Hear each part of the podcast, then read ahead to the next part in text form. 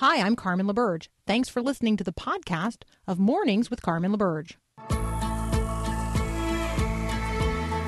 Inspiring you to bring God back into the conversation of the day. This is Mornings with Carmen LaBerge on Faith Radio. Two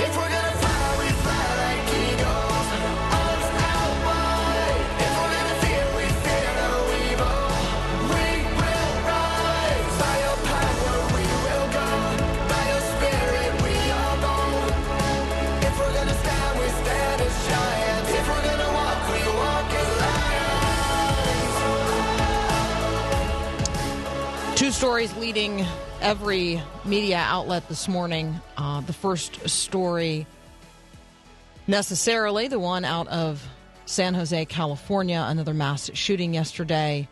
Uh, work related, we don't know the details. What we do know is that nine people are dead. And so prayers go up for, even as concern goes out to uh, the families and uh, and the folks at the Valley Light Rail there in Northern California. The other story leading every news outlet this morning, um, or at least the storyline, is one that many media outlets ignored um, or even worse, wrote off a year ago. And the reason that they wrote it off was that the narrative did not fit their political ideology. Or worse, it was a storyline that su- supported a presidential administration that they, the media, loathed. And so I'm talking here about the origin story of COVID 19. So I'm going to just uh, survey a, a, few of the headlines this morning related to this. Here's how CNN is characterizing it. Why scientists are suddenly more interested in the lab link theory of COVID's origin.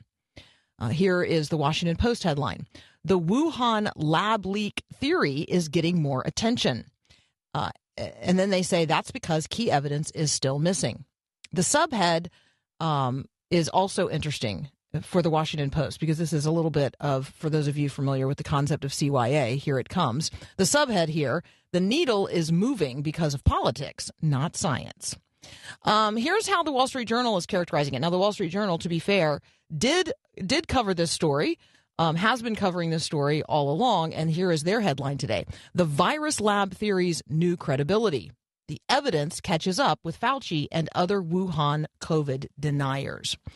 So, um, and then this one Biden, that would be President Biden. Biden orders closer review of COVID origins as U.S. intel weighs Wuhan lab link lab leak theory.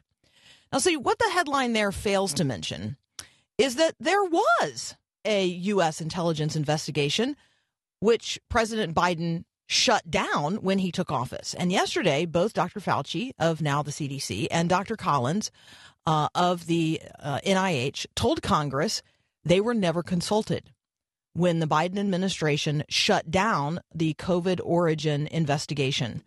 Um, and so this is going to be a conversation today. And here's, I think, from a Christian worldview, um, one of the ways that we need to frame it. We live in a world of narratives. We live in a, in a world of storylines. Um, I think the conversation that happens nationally related to uh, the origins of the country, the foundations of the country, um, and and the storylines that emerge from that. Whether or not you are a an advocate of the 1619 project's narrative storyline or an advocate of the 1776 narrative storyline, right? Okay, so storylines or narratives um, is is essential and important. What are the stories that we not only tell one another, what are the stories upon which we are building our worldview? And so, what is the storyline? What is the narrative upon which your worldview is constructed? Um, mine is constructed uh, upon the storyline revealed in the scriptures of the Old and New Testament that first there is a God, that he is ultimate, and that he has spoken. And eh, having made himself known, um, I want to know him. And so I want to uh, utilize those ways in which the God who is and has made himself known, I want to utilize those ways of knowing him, which is why I study the scriptures of the Old and New Testaments. It's why I am a person who is in the Word. It's why I am a person who advocates the transcendental virtues of goodness, beauty, and truth, because they are the virtues that characterize God Himself. And so, if I'm going to evaluate narratives and narrative storylines in the culture today, I want to be um, radically committed to the truth, to reality. The truth is that which aligns with reality. And so, as a Christian, I want to be a person who is radically committed to the narrative that is true. True truth, that which aligns, aligns with reality, which is why, um, for those of us who are Christians, the truth actually does matter. We want to get to the facts of the case, and we don't want to get ahead of the facts of the case, which is why sometimes we uh, are seem cautious or late to cover a story, and that's because we want uh, all the facts to be in before we say more than can honestly be said. All right, Ben Johnson is up next. He is the rights writer. He now serves as a media reporter for the Daily Wire. We're going to continue this conversation next.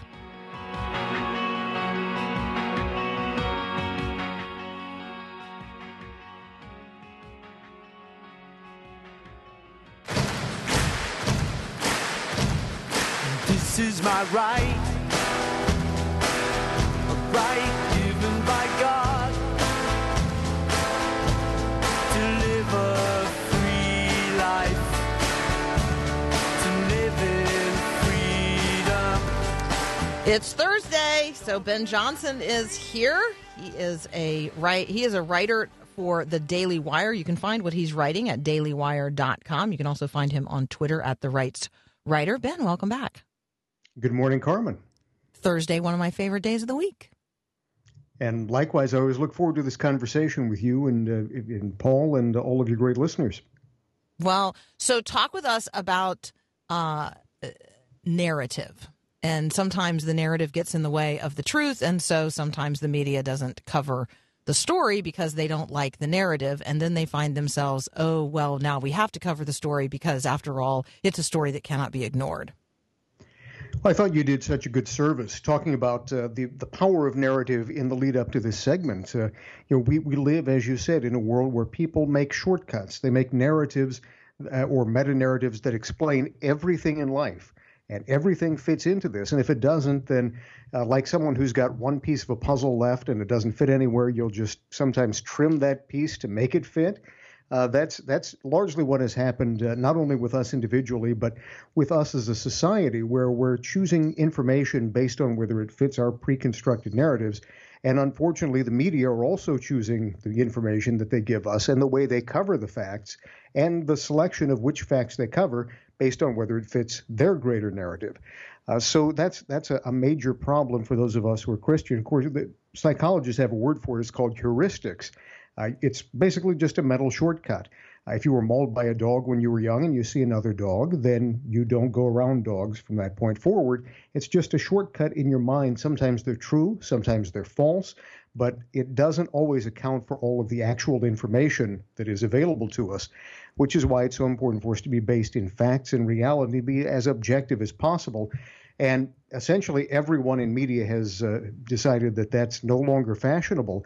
So, uh, you know, you have MSNBC on the left, Fox News, and others on the right. But uh, you know, those who are particularly committed to make, making sure that they get the story right and they get it from a Christian perspective are few and far between. So it's important that we end up in that number. And uh, for the, the story that you were mentioning uh, on uh, the Wuhan lab is a perfect illustration of that. So tell people what's going on, Ben, um, in this story. You know, right now, just give us the give us the top line um, as you see it. Well, when uh, the the origins of the coronavirus first came along, we were all told that it came from a wet market in uh, in China and that it was transmitted from probably a bat or possibly a bat soup to an individual, and then those individuals were allowed to come from China to the United States and around the world, and that's how the COVID 19 pandemic uh, came about. But there were hints even at the time that it may have originated in a lab at the Wuhan Institute of Virology, where they study exactly these kinds of viruses. And it may have leaked, uh, you know, not necessarily deliberately, it may have simply leaked out. But uh, that is a, a much uh, more rational explanation, some people thought, than the idea of uh, an uh, inadvertent transmission uh, and through what's uh, what's called a human to a, a, an animal to human or a zoonotic transmission. And so uh, the media immediately latched on to the first explanation because the Trump administration latched on to the second. Uh, when, whenever Donald Trump would say X, the media would say Y by and large. And so uh, this went back and forth until we got a new administration. The only thing that has changed over the last year is administrations. And uh, suddenly you're getting this rethink of, of masks. Uh, you're getting this rethink of whether vaccinations work. And you're getting the, in, in terms of whether it's okay to be unmasked after you're vaccinated. Uh, and now you're getting this second look at the Wuhan lab, which, uh, as you mentioned, there was originally a, a, probe into that. The Biden administration shut down everything that Trump put into motion as soon as he could, even fired career people, potentially illegally. But then uh, he's restarting this uh, this probe into the Wuhan Institute of Virology, and I thought it was put the most succinct way possible uh, by an NBC reporter named Ken Dilanian, who was on a program uh, uh, hosted by Stephanie Ruhle on MSNBC yesterday. He was talking about all this, and he mentioned in January the Trump administration released all of the information that the, the media are currently using. Uh, they're backpedaling, saying there's new information. There's no new information. All of this was available, some of it as much as a year ago. But in January, the State Department issued a, a, fact report mentioning that people had been ill in the Institute of Virology in Wuhan, and they had not, uh, the, many of these people had done so before any of these outbreaks that were connected with this wet market. Dilanian said uh, this, this came out last January, or uh, in this January, quote, but that was dismissed at the time because it was the Trump administration, end quote that was that it, it just puts it so succinctly that uh, if if it was said by the former administration, then it was rejected as though it were incredulous simply by their very existence. So that level of media bias, Ben, is why so many people don't trust what they hear. I mean, that's it right there in a nutshell. And rightly so. Uh, we should not be uh, basing our media and our facts and uh, the entire coverage based on an opposition to someone or in an affirmation to someone who's a human being. Well, that's not. We should I mean, set everything around reality, right? I mean, that's not by definition journalism. No, and you know the media had sort of this moment of realization in 2016 after the election that uh, they they were out of touch with a certain segment of America. Uh, the the uh, editor of the New York Times, uh, one of the editors said, "We need to get out of out of New York City and get into the heartland." Uh, as, you know, sort of like sending out an anthropological experiment, like going to Papua New Guinea to understand what the little people in the heartland believe. And uh, it only lasted basically until the Russian dossier came out. And as soon as the dossier hit, they had a new narrative, which is we don't need to understand that. We actually won that election. And uh, from that point forward, they became the PR agency for the hashtag resistance. And that's not healthy whether you're in opposition or whether you're blindly following the leader of whichever party it may happen to be at any given time. Uh, you can't you can't live out your Christian vocation if you're living in a dream world. All of Christian all of Christian action begins with facts on the ground and how to best bring our talents to bear on what the actual situation is that we find ourselves in. Yeah, it's a good time to remember that the word media comes from the word mediate, and sometimes that sheath layer is um, not actually uh, penetrable. It's a, just an interesting, uh, you know, sometimes it's a place of, of information stopping, not an information of flowing through. All right, Ben Johnson and I have to take a very brief break. When we come back, we are going to lift up another headline of the day. You're listening to Mornings with Carmen.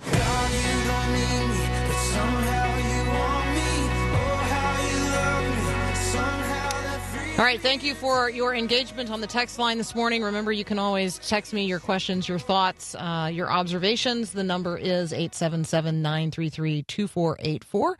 Continuing my conversation with Ben Johnson, you can follow him on Twitter at The Rights Writer. Um, all right, Ben, let's, uh, it is, um, is it Mental Health Awareness Month or Improvement Month, Paul, or I mental think health? it's mental let's health pay awareness attention. Month. Yeah, something like yeah, that. Let's pay let's pay attention to mental health this month. Month. Okay. Um. So in that spirit, and because I think it's going to be an interesting conversation to have, Ben Johnson, tell us about eco anxiety. Uh, I was perplexed when I saw this, but uh, NowThis News had a, a wonderful viral video that uh, came out talking about the spread of what it called eco anxiety. And what that is, is people who have anxiety over the environment. Uh, people who are deathly afraid that because of environmental degradation, uh, climate change, and uh, what's sometimes called existential climate emergency that um, because of the words that are used, they're worried that they don't have a future. Uh, they're worried that uh, the world is going to fall down around them. A lot of them are worried about having children. And of course, everyone is always worried about the world that they're going to leave behind for the next generation, but some of them are afraid to have children at all. Uh, they're afraid that the world is going to bake up, burn up, uh, fall apart around them, and that uh, their children will not be able to have a normal life if they have any children at all. Uh, so I got to looking into this, and this has been uh, metastasizing throughout our civilization, uh, but particularly in the West and in North America uh, for for years. Uh, there have been polls that have been measuring this for quite a while, but it has increased exponentially, uh, far more than uh, what would be warranted. You have 29% of Americans just just three years ago who said they were very worried about the environment.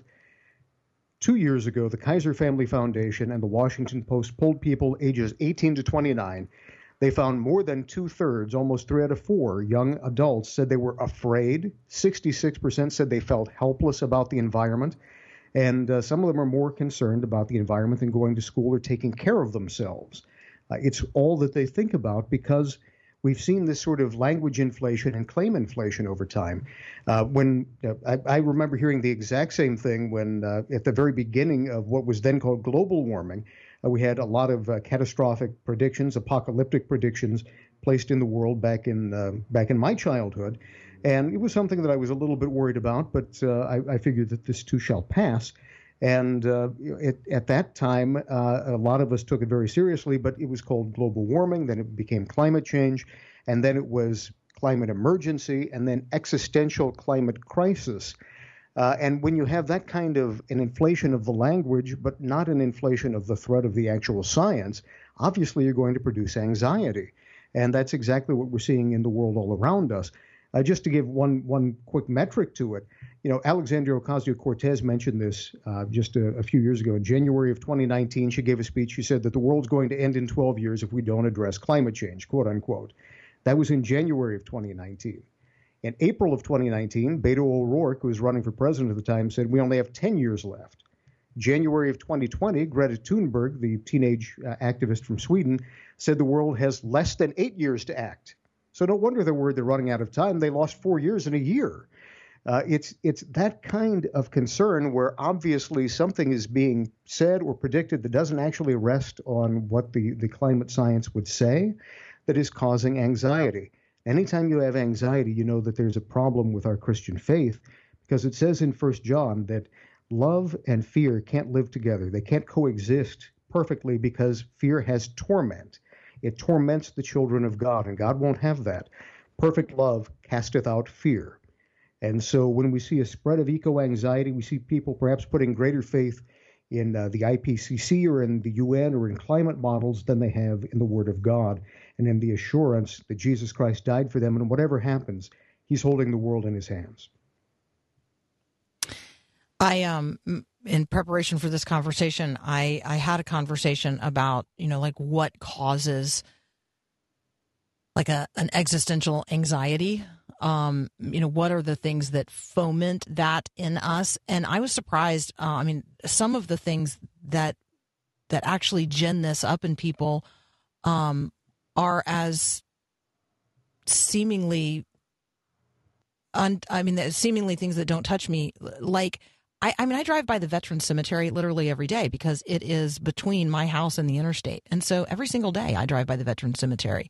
I am not, I am not led into any sort of existential anxiety when I pass the cemetery, nor when I consider um, the men and women who so valiantly served this nation and um, and now are are are no longer in this world. Like that's going to be true of everybody at some point. I don't find war museums or um, even the uh, news headlines related to war or natural disasters as uh, causing existential anxiety. And that's because I am already possessed of a peace that passes understanding. And I already recognize that like death is coming for us all. I'm really sober about that.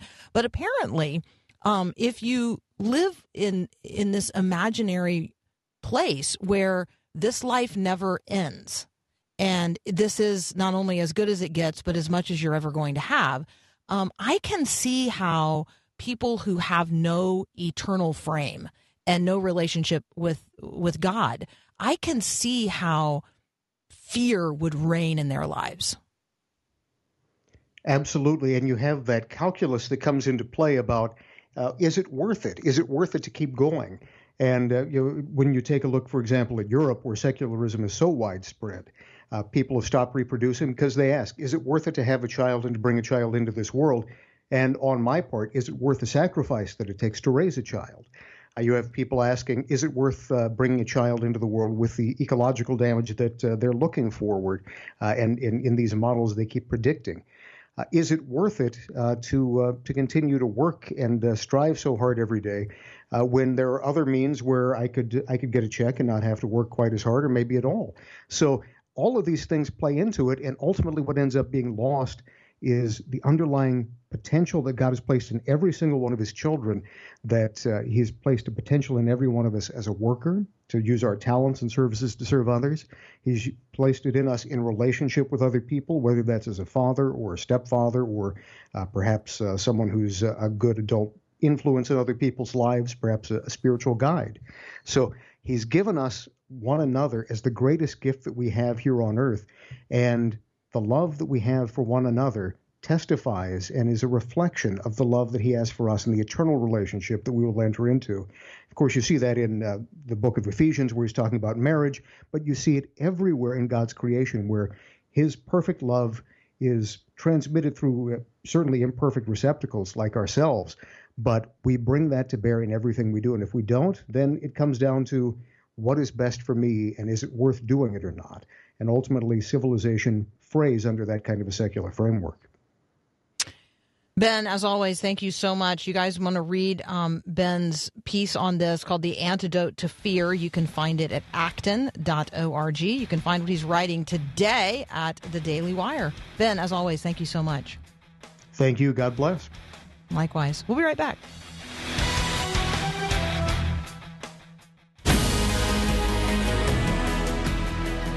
Okay, some conversations are necessary and yet difficult. Um, and so I'm going to go ahead and tell you in advance the next conversation is both necessary and difficult. So the book is Reparations A Christian Call to Repentance and Repair. My guests will be the co authors, Pastors Duke Kwon and Greg Thompson. Let's prepare ourselves to have a difficult but important and necessary conversation. That's up next here on Mornings with Carmen.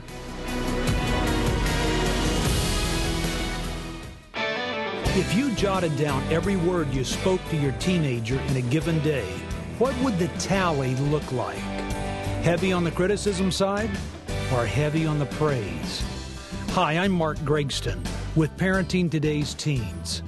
Too many moms and dads get into the habit of tearing down their teen with the hope that they'll snap out of his teenage fog and shape up. However, I find that this method doesn't benefit either side. Mom and dads are anxious and angry, leaving teens confused, frustrated, and suffering from low self esteem. Consider taking this challenge and count how many times you criticize your kids today. Then work hard at condemning less and praising more. Looking to make positive changes in your family? Check out the helpful resources from Mark Gregston online at parentingtodaysteens.org.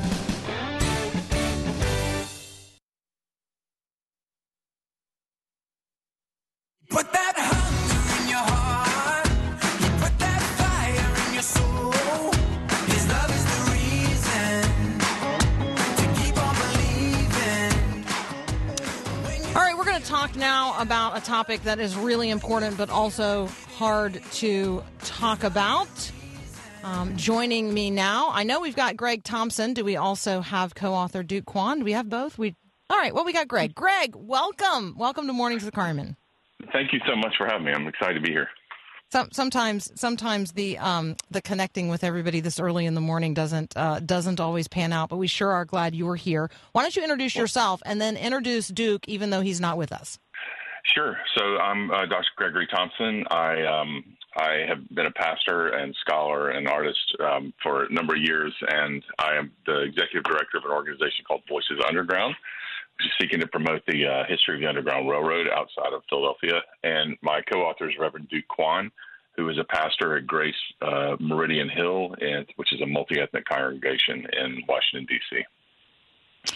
Okay, and this project um, the book is Reparations, but I would describe it as a, a project that goes beyond just uh, the 200 pages of the book.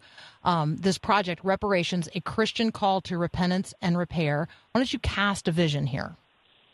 Yeah, so uh, I think many, many people in the Christian church understand that we have um, very significant racial wounds in our community, and Yet um, there's been great disagreement over what our responsibility is, you know, to addressing those wounds. And one of the most important uh, parts of this conversation, historically speaking, but the least engaged by, especially the white evangelical church, is the concept of reparations, which is to say, the active work of repairing those things which have been done um, through through racism and white supremacy in this country. All right. Um, Pastor Duke Kwon is now with us as well, the co author of this book. Uh, the book, again, is Reparations A Christian Call to Repentance and Repair. Duke, welcome to Mornings with Carmen. Thank you for having me on. Yeah, absolutely. We let Greg um, actually introduce himself, and he introduced you as well, and then he uh, kind of laid out the the vision for this project. Let me um, let me start with uh, let me start with this. First of all, the book is really well written, and I think it is very accessible, and I think that's important. I also think that as soon as, you know, like Greg, we just heard you use um, ter- uh, a term, white supremacy, that I think for a lot of people is instantly inflammatory, and so let's just go ahead and deal with that. Um, so, Duke, talk with us about the use of the term white supremacy and what is meant by it in this book. Well, we understand that the word itself is, is, as you say, inflammatory, but we believe that it's a historically accurate term and an important description of really the legacy of racism uh, that we find in this country. Um, it is not a way to disparage uh, people who identify as white as being inherently uh, fallen, evil, uh, evil uh, uniquely uh, sinful in any part of way, but uh, but actually, it's just simply to recognize uh, that this country, in so many ways, from its beginning um, and through its many institutions, its norms, its cultural practices, um, has uh, a culture, a system uh, that has conferred advantage and special value to those who have been socially designated as white. It's a unique form of racism that we find in this country. And it's our belief that unless we actually have more honest conversations about this, unless we actually uh, dive into the meaning of white supremacy and the reality of white supremacy, we will not see the need uh, for comprehensive racial repair. We won't see the need for reparations. So it's really a, a matter of getting the right starting point and diagnosis. So when you say comprehensive racial repair, a lot of Christians are going to um, they are going to lift up the not just the word but the uh, the biblical calling of reconciliation. Um, you guys uh, are pretty clear in this book that that is not enough. That's an important conversation to have, but it is not uh, the end of the conversation. It's it's the beginning of the conversation, uh, and so um, talk with us about you know some of these other rewords, right? That we're going to use here. Reparations being one of them, but not the only reword in this book. Um, and so you know, Greg, maybe pick up there and move us move us into, and then maybe beyond the conversation about reconciliation to a conversation about reparations. Yeah, thank you. Um, so I, I think I, I, want to say first that we both obviously very much are, are for and work in our daily lives towards racial reconciliation, which is to repair the relational damage that's done through this um, cultural history of racism. But it's important for us to understand that um, because of the nature of the wounds, which are not just relational, but economic and political and um, historical and psychological, all these other dimensions that that simple reconciliation is not is not sufficient. And and I think as as uh, Duke said a moment ago, we have to start with the right starting place. Um, if racism was simply about relational estrangement, then racial reconciliation would be sufficient. But it isn't. uh, it, it is about all these other other things that we we describe in our book, namely theft um, and the destruction of an entire world that needs to be repaired. And I, I think I just want to say that um, we're not going to ever repair racism. Um, and the work that the harm that it has done until we begin with the starting point that this is a culture-wide phenomenon that we designate as white supremacists, and that reparations, this comprehensive cultural uh, redress, is, is the only real strategy that will finally heal. And and frankly, we can't have reconciliation until we do these other things. Um, Duke, do you want to add anything to that? Yeah, just to Greg's last point, I think uh, uh, again reconciliation is is certainly a biblical goal, uh, but what is ruptured fundamentally, even in the project of reconciliation, is trust. And uh, there's a sense in which we believe that reparations actually is a kind of precondition of reconciliation. Uh, that's not to say just the exchange of material goods and such, but it, what it means is that there's a violated trust and uh, there has been little show of good faith uh, among those who have perpetrated the thefts of white supremacy, where we need to reestablish look, we, we are in the game in, in a way where we're willing to lay down our lives make deep and uh, true sacrifices. We're willing to tell the truth, um, almost in uh, in the same way that we expect uh, the dynamics of abuse to be worked through. We don't tell people just to reconcile and face each other uh, and and hold hands in friendship uh, without real real work being done, without a real reckoning of uh, wor- uh, of the harms and evils that have been perpetrated. Uh, this is absolutely the kind of moral categories that we need to be thinking in um, uh, racism and white supremacy is a deep, uh, mass, terrible form of racial abuse. Um, and therefore, reparations starts to reestablish some of the trust necessary to start moving towards one another.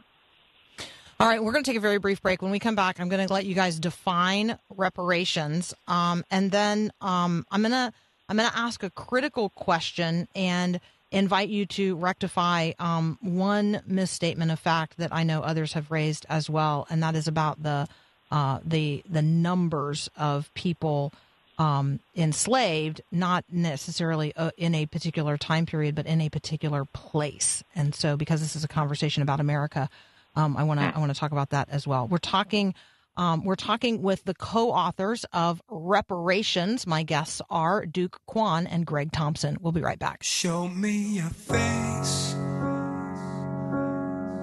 Fill up this space. My world needs you. All right, continuing my conversation with Duke Kwon and Greg Thompson. They are the co authors of Reparations, a Christian call to repentance and repair. And yes, I see and hear all of you on the text line. So appreciate all of that input that you're giving us this morning. You can go ahead and text your questions and your comments to me at 877 933 2484. Um, guys, let's tee it up this way. What, uh, what does reparations look like? And, um, you know, what are reparations? And then we're going to get to the question about 12 million versus 300,000 enslaved people.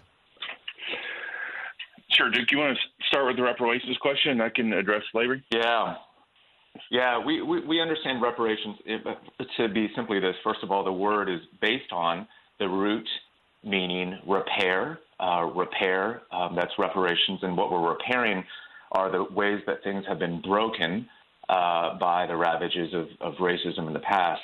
Uh, more specifically, we understand the moral logic of reparations uh, uh, in the Bible to be driven by two things one, the ethic of restitution, and two, the ethic of restoration. So, restitution is simply uh, God's call that those who are guilty of theft uh, give back, not just confess their guilt, but give back what it was that they had taken.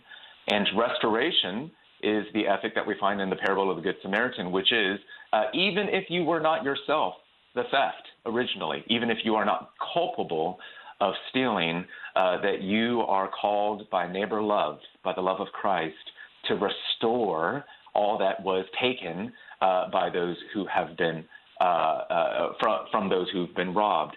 Uh, so reparations is the giving back, the restoration of people that have been victims of theft, and we believe uh, that the nature of white supremacy, the social effect of white supremacy, has been uh, the theft of truth, the theft of power, and the theft of wealth, a comprehensive theft across American history. That's what we're returning to people, sort of uh, giving back at each in each of those ways, creatively and sacrificially, to the African American community all that's been taken from them. Yes. Um, would you like to ask the question again about slavery, or you want me to? Yeah. To just, no, I'll, okay. I'll ask it because I think that um, for people who haven't yet read the book, you know, I, I, I want, I want us, I want us to be able to um, acknowledge this point so that if other people read reviews of the book and they see this, they don't just um, then set aside our entire conversation imagining that I wasn't paying attention. So I'm paying attention yeah. Uh, for those of you that are out there listening. All right, so this is a question about the characterization of um, of the number of people, or sort of the historicity of the number of enslaved people. Now, I do in no way want to minimize the horrific reality that 300,000 people um, came, were brought forcibly as slaves to what is now the United States of America. Um, but when when we read the number 12 million human beings being caught in the slave trade between the 15th and 19th centuries in America, the word America for people reading is going to be understood as the United States of America, and really there I think we're talking about the Americas, not the not the America that we live in now. So I just wanted to give you the opportunity to make that clarification. Yeah, thank you. I think that's really helpful, and I appreciate the question. So uh, it's it's really beyond controversy that there were 12 million people that were caught up in the in the transatlantic slave trade, and that included the Americas, as you note, and also the Caribbean. It's also true that uh, around 400,000 of those landed in what we call the uh, what we call America now.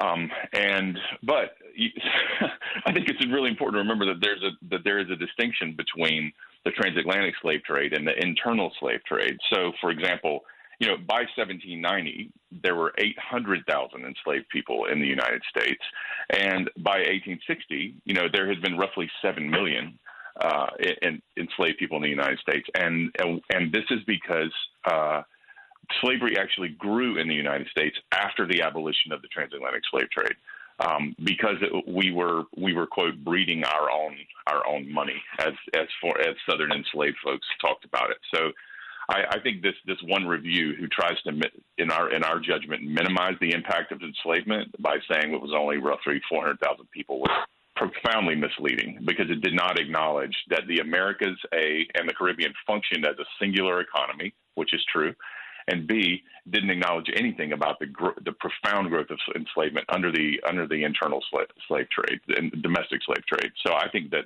we have to be talking about um, the, the comprehensive nature of this and and saying that 400,000 people or less uh, were brought here is profoundly misleading in terms of the impact of the slave trade on this country.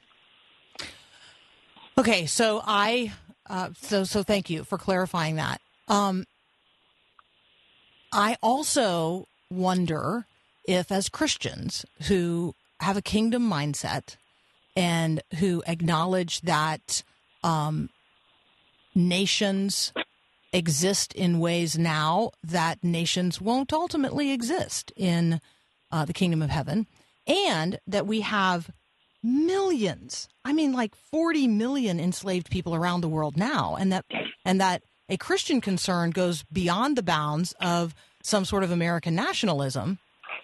I mean, I hope you hear me.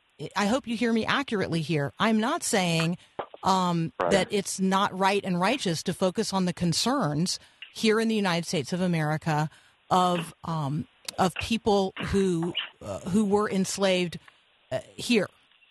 Um, but I'm also wondering how, as Christians who are kingdom minded and kingdom oriented, um, we have less concern, maybe little concern for people enslaved right now who who are experiencing like theft in real time. And I, so don't hear me minimizing this. Hear me raising a concern that I know you are going to hear from others, and so I just you know you might as well hear it from me. Yeah, yeah. yeah this, that's, ahead, a, that's oh yeah, it's a helpful perspective, Carmen, because we certainly uh, acknowledge and affirm uh, the Bible's call to be concerned for you know what we call global missions, and to have a broadly global and international concern for all all different forms of evil um, and all different kinds of callings of repair. But we also believe that there's something to a theology of place, and there's uh, a responsibility that we have to the things that are actually happening in our own backyard as well. Um, in other words, uh, we, we, think it's important to care about modern day slavery in our own backyard, uh, uh sorry, uh, uh, around the world.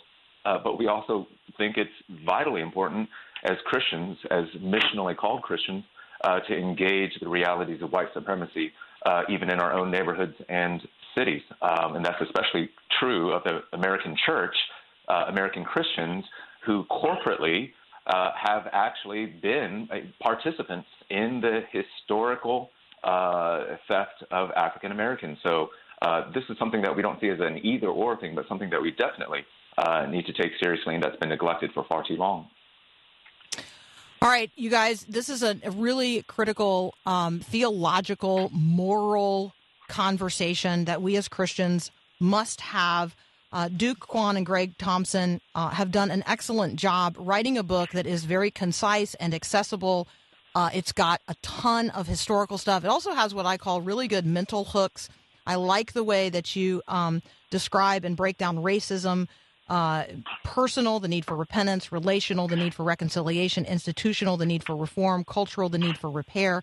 There are a number of lists um, like that in the book, and and places to you know mentally mentally categorize things. Um, it is it is there are very very helpful things here. I also think it's a good starting point for a conversation for folks who have resisted this conversation. And so let me say that, and then let me also say I think there's room for um, for for critical give and take on this topic, and I don't think that uh, Duke and Greg are resisting that. So let's talk about opening up the conversation um, and thank you guys for your willingness to wade in. Thank you for the book.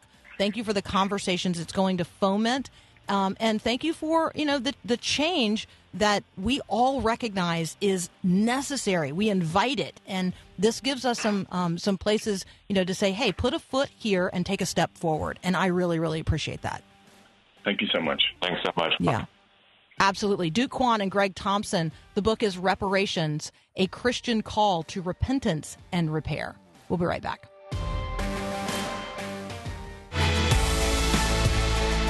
Hey, thanks for your robust interaction on this topic. I definitely know there's more to be said. Thank you for beginning the conversation. We've got another hour of Mornings with Carmen up next.